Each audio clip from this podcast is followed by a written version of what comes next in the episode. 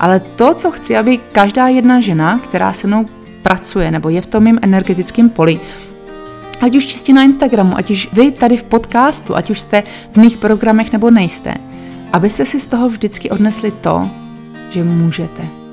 Že můžete mít a být cokoliv, když se proto rozhodnete, když tomu uvěříte, i když někdy to nemusí být docela. A když si to dovolíte. Celého srdce vás vítám u další epizody podcastu Do hlouby duše. Jmenuji se Šárka Chapman a je mi obrovskou radostí vás provázet z magického konvolu. Do hlouby duše je podcast, u kterého můžete otevřít svou mysl, své srdce a naslouchat.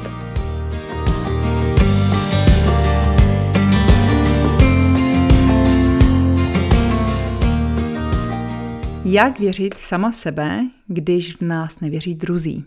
Tohle je velký téma pro mě samotnou a pozdílím s váma proč. A je to zároveň i důvod, proč provázím druhý ženy. Protože ať už jsem byla lektorkou hypnoporodu, nebo jsem měla projekt Klidná máma, a nebo teďka jako koučka, tou spojovací linkou je podpora druhých žen v jejich sebevědomí v tom, kým jsou, v tom, kým se stávají, v tom odhazování limitujících přesvědčení, vzorců a podobně. Přepisování těchto vzorců, zahojení těch zranění, tak, aby přestali tlumit to svoje vnitřní světlo. A aby se naopak ladili na to, co dokážou, aby si víc a víc stoupali opravdu do té své síly. A já vím, stoupat si do své síly, to je takový už kliše toho sebe rozvojového světa. Ale my si proskoumáme i, co to třeba znamená pro mě a samozřejmě vždycky je to pozvánka pro to, abyste se na to naladili vy sami. Když mi bylo 19 a končila jsem stavárnu, a vlastně bylo to před nějakýma 21 lety, eh, touhle dobou v nějakém únoru, kdy se podávaly vlastně přihlášky na vysokou. A byla u nás návštěva, hm, rodina vlastně mýho tatínka. Oni se ptali, na kterou vysokou jdu. A vlastně tou odpovědí mýho tatínka bylo, že já vlastně na žádnou vysokou školu nemám. Že na to nejsem dost chytrá, že na to nemám výsledky a že mě ve studiu nepodpoří. A mně se vlastně docela sesypal celý svět, protože já jsem v tohle možností vůbec nepočítala. A je pravda, že jsem se jich ani neptala, protože jsem to brala automaticky. Jo, prostě končíte střední, odmaturujete, jdete na vysokou. A já samozřejmě naprosto chápu moje rodiče, protože já jsem tou stavárnou sotva prolezla. Já jako premiantka na základní škole se samýma jedničkama nebo vždycky aspoň vyznamenáním jsem najednou sotva prolejzala. Betony, to znamená stavební mechanika a já nevím, co všechno jsme tam počítali. To bylo tak strašné, já jsem z toho měla takový stresy. Z jednoho projektu jsme měli buď jedničku nebo pětku. Neexistovala tam dvojka, trojka nebo čtyřka. A to byl strašný stres, protože já jsem vždycky aspoň jednu chybu udělala. A moji rodiče to vnímali tak, že prostě když jsem sotva prolezla střední, tak na vysokou určitě nemám. Já jsem to vnímala tak, že jsem se spletla se střední školou a na tu vysokou jsem chtěla jít úplně jinou. Ale vlastně tím, že mě rodiče v tom nepodpořili, tak já jsem teda mm, skončila, odmaturovala jsem a začala jsem pracovat ve Špindlerově mlíně jako servírka. Pak jsem odjela stopem do Řecka, tam jsem pracovala v létě. Pak jsem zase pracovala ve Špindlerově mlíně jako servírka. Pak jsem nastoupila jako asistentka do Prahy a tam už se mi podařilo udělat přijímačky na Karlovu univerzitu, na Fakultu humanitních studií, a což byly jedny z nejlepších let mýho studijního života. Potkala jsem tam úplně úžasný lidi, a to jak učitele, tak svý spolužáky, spolužačky. Ať už to byl profesor Jan Sokol, ať už to byl uh, docent Pins, ať už to byl profesor Jaro Křivohlavý, nebo pan profesor um, Václav Přicháček a také Jan Vodňanský. Takže vlastně tyhle všechny kapacity byly uh, lidé, kteří mě provázeli. vzpomenu na Martina Heřmanského, který mě obrovsky podržel u státnic a u, s mojí diplomkou nebo s bakalářskou prací. A samozřejmě všechny úžasné spolužačky a spolužáci a obrovsky mě to změnilo život a utvořilo mě to v člověka, kterým jsem dneska. Doteďka čerpám z těch studií, z psychologie a podobně, ale obrovsky to změnilo mě samotnou. Každopádně, co pro mě bylo samozřejmě těžký, bylo najednou věřit v sebe samu, že to dokážu protože vlastně jsem v tom měla mm, těžší podmínky než někteří ostatní, určitě ne nejtěžší, to ne, ale vlastně vydělat si na sebe, vydělat si na nájem, vydělat si na... V tu dobu se už přestali akceptovat práce psaný rukou, muselo se to odevzdávat na počítači, to znamená, koupila jsem si laptop na splátky a měla jsem z toho stažený zadek a Jo, to znamená kupovat si oblečení, kupovat si jídlo, platit nájem, koupit si laptop, vlastně tohle to všecko. A u toho chodit do školy a chodit na zkoušky. To znamená, že já jsem pracovala jako dost mizerná editorka v časopise. O tam mě potom vyhodili, já se jim nedivím. A taky jsem se Jo, pracovala jsem, měla jsem různé brigády a v létě jsem jezdila vlastně vždycky mezi prvákem, druhákem, druhákem, třetíákem. Jsem jezdila do Irska pracovat, buď jsem uklízela, anebo jsem pracovala v irské hospodě, což byly taky skvělé léta. Každopádně, vždycky jsem to dělala, protože jsem chtěla studovat. Kdo se víc věnujete human designu, já jsem pět jednička, ta jednička pořád bude toužit po um, studiu, po hlubších informacích, jde do hloubky a vlastně studuje celý život a já studuju, učím se vlastně pořád a všemi různými měry, co se týká třeba mého podnikání, tam je to krásně vede. A vždycky jsem to dělala pro sebe, nikdy jsem to nedělala, abych někomu něco dokázala. Každopádně jsem tam vždycky cítila tak trochu ten stín pochyb. A vím, jak moc důležitý je, když za váma někdo přijde a řekne, věřím ti. Vím, že to dokážeš. Vím, že to dokážeš. V sobě máš úplně všechno. A vlastně v tomhle mě obrovsky podpořilo mateřství. A já jsem tu vysokou fakt nakonec zuby nechty díky své urputnosti dostudovala, i když už jsem měla, um, už jsem pracovala potom na plný úvazek, mezi tím jsem žila rok v Irsku, tam jsem dodělávala tu závěrečnou práci, uh, závěrečný překlad a podobně.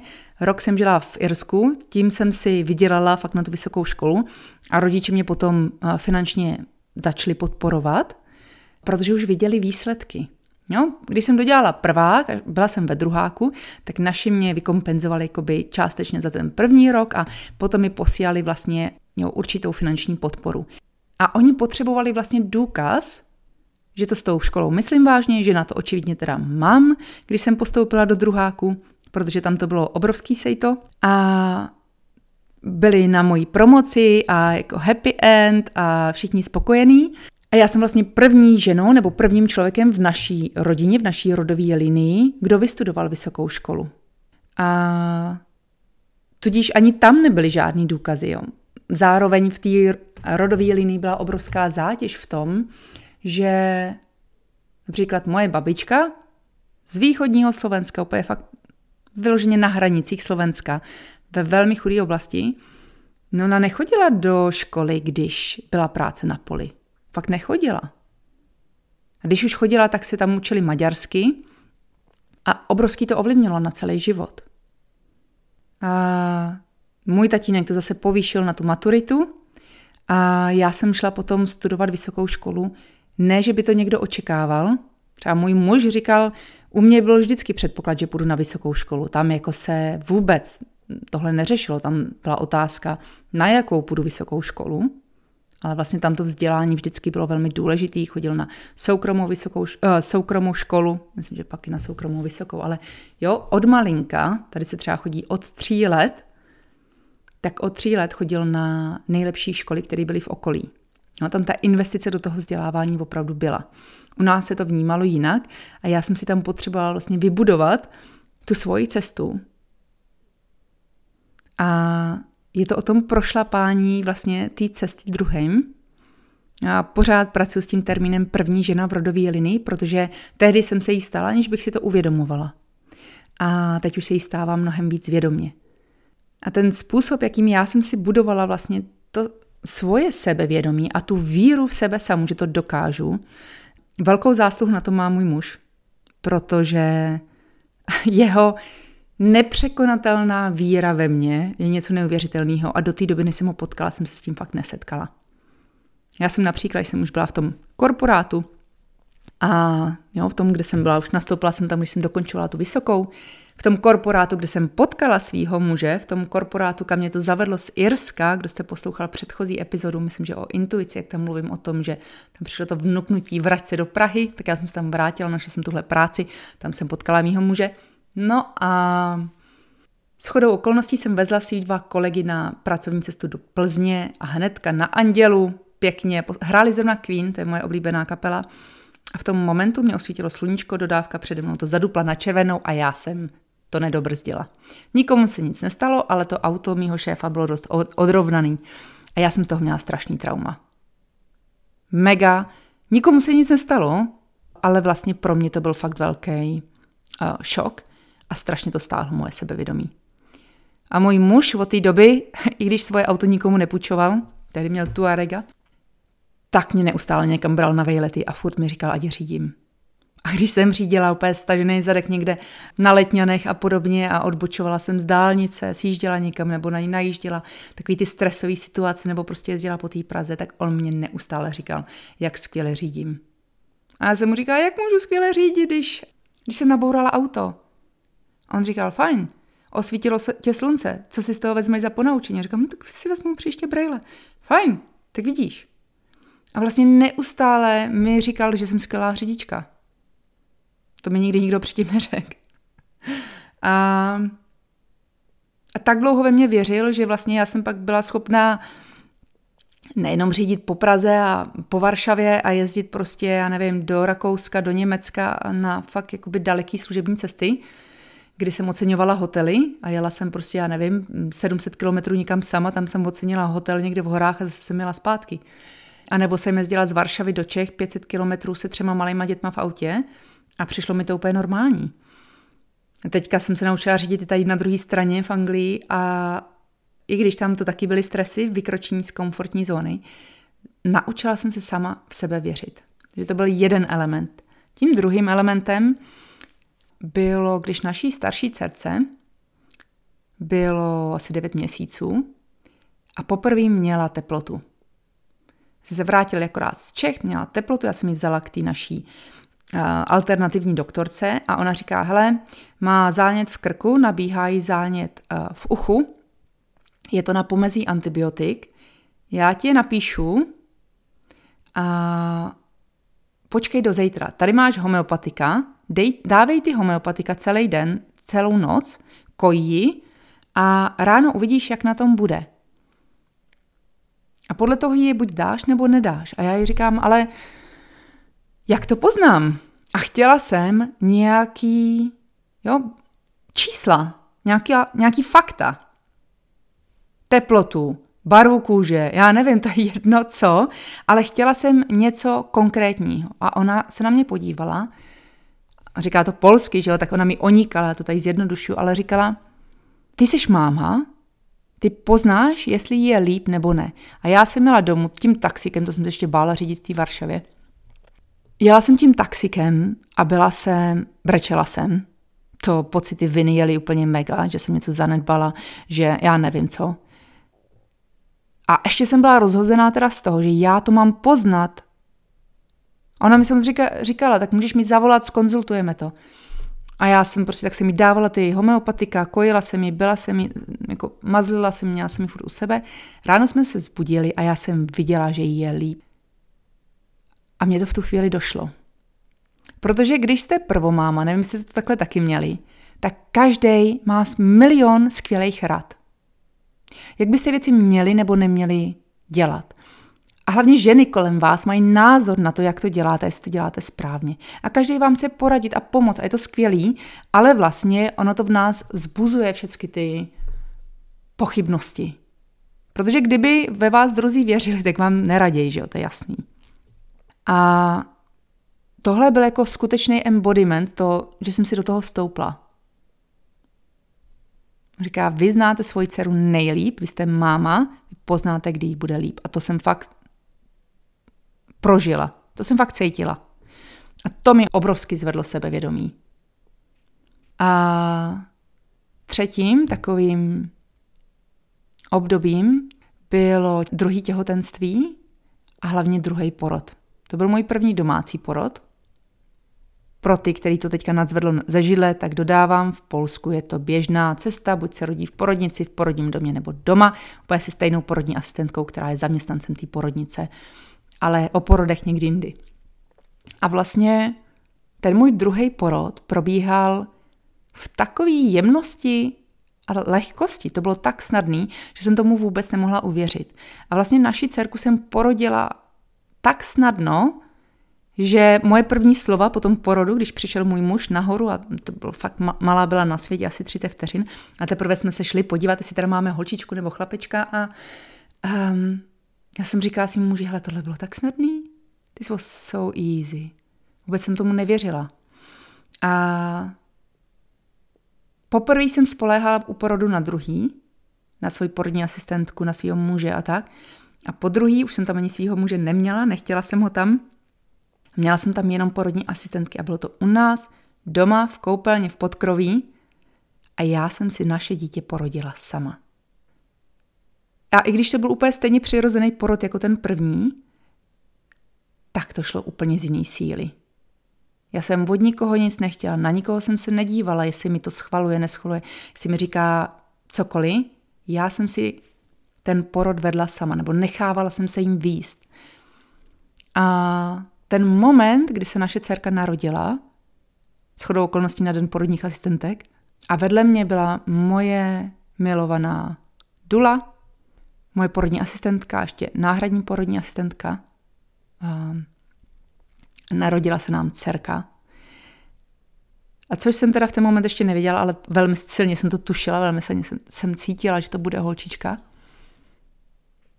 V tom bylo tolik nepopsatelné síly, to byl opravdu zážitek, který mě změnil, aniž bych to tehdy věděla. A vlastně tři měsíce na to přišlo to vnuknutí tady v konvolu, předávej že nám to, co se naučila.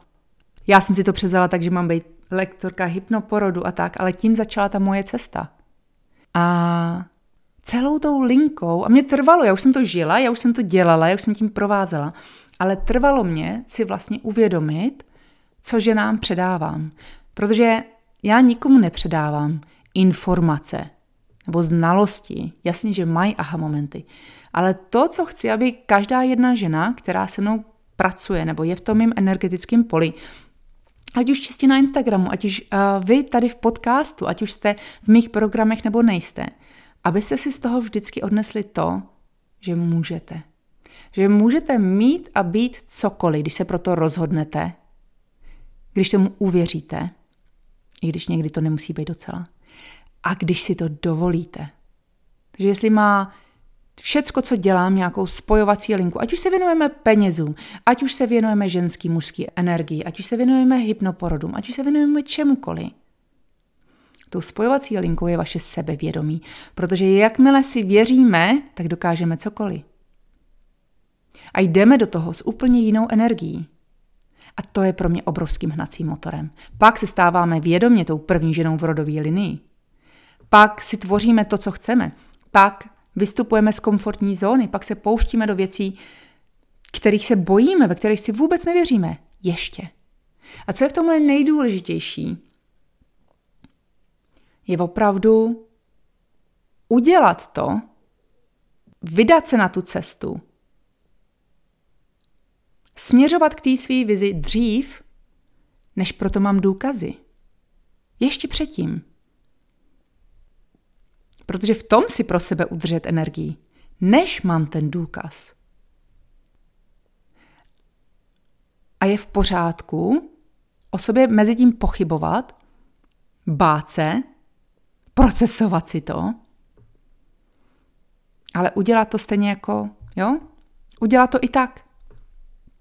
Já když jsem před čtyřma lety, pěti lety možná už, vypustila opět svoje první relaxace, tak za prvý jsem v tu chvíli ještě neměla vůbec ráda svůj hlas, takže já jsem to nechtěla ani editovat, to jsme nahrávali v takovém undergroundovém studiu. A já jsem to nechtěla ani editovat, protože mě to přišlo úplně strašný poslouchat sebe samu. Co jsem tam zase řekla, jestli jsem to řekla, ten tón toho hlasu a tak.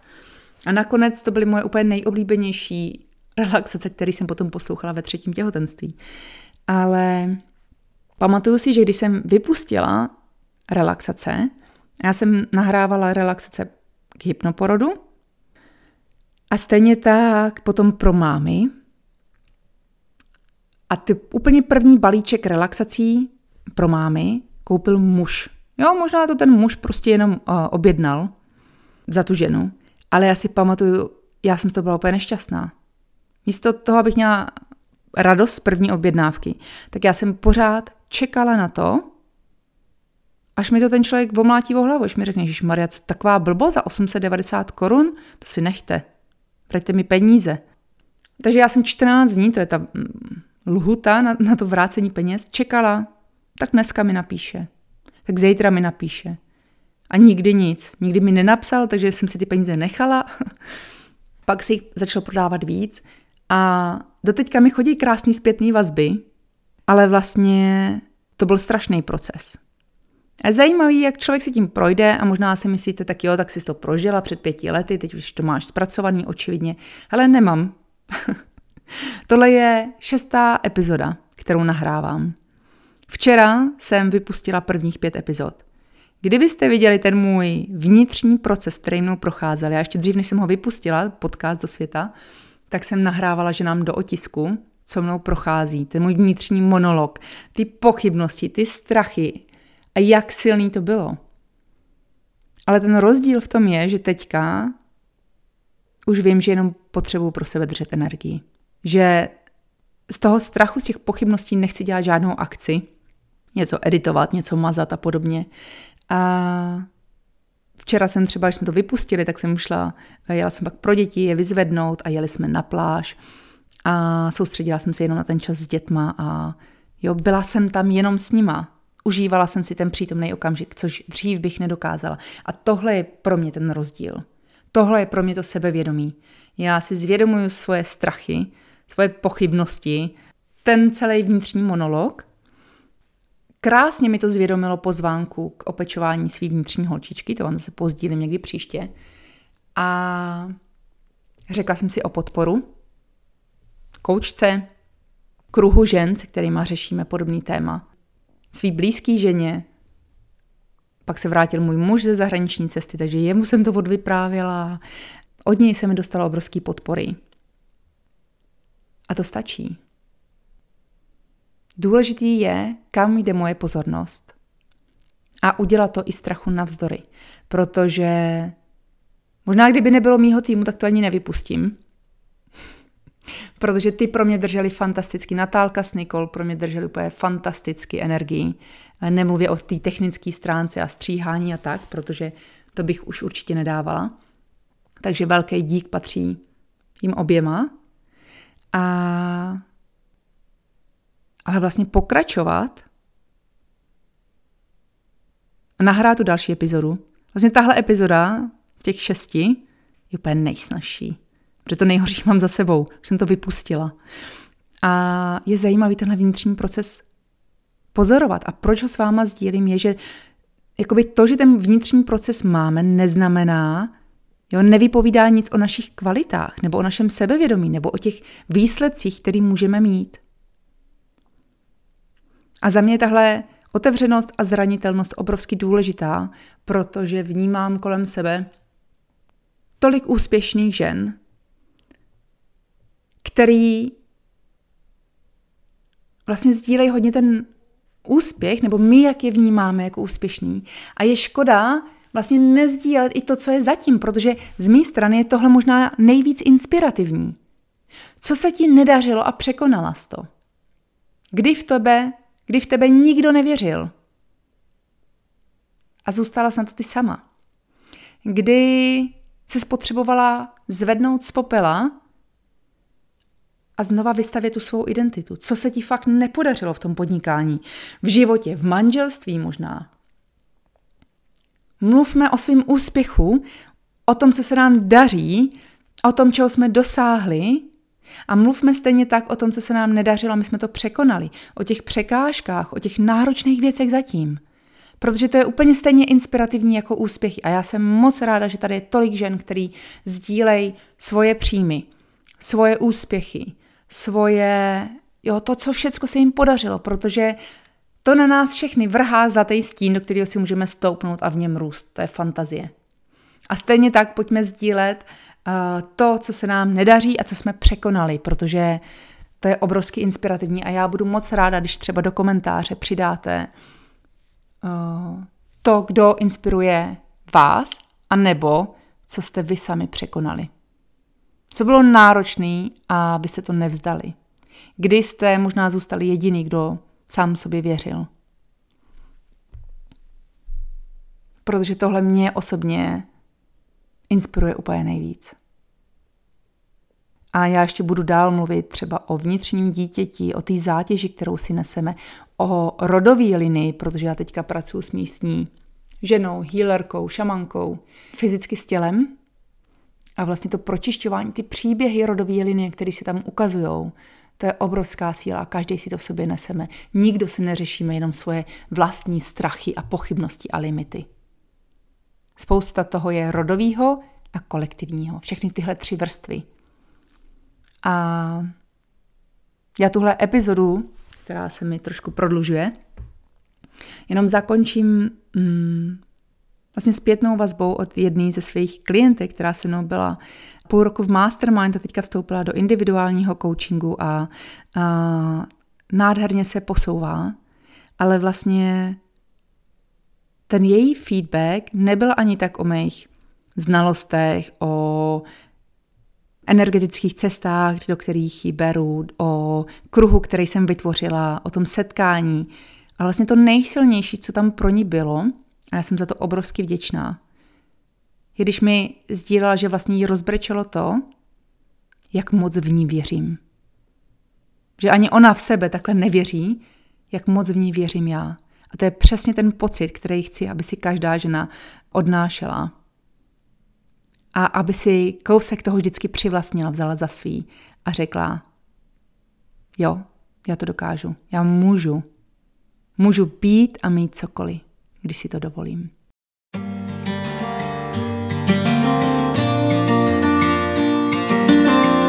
Děkuji, že jste se se mnou vydali do hlouby duše.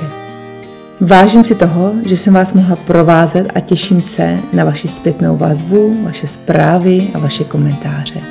Tento podcast je stále doslova v plenkách a pokud cítíte, že dokáže podpořit vaše blízké, vaše kamarádky, moc si vážím toho, když ho doporučíte dál. V poznámkách pod každou epizodou najdete všechny zmíněné odkazy a stejně tak i bonusovou energetickou cestu. Užijte si a já se na vás těším zase příště. S láskou, Šárka.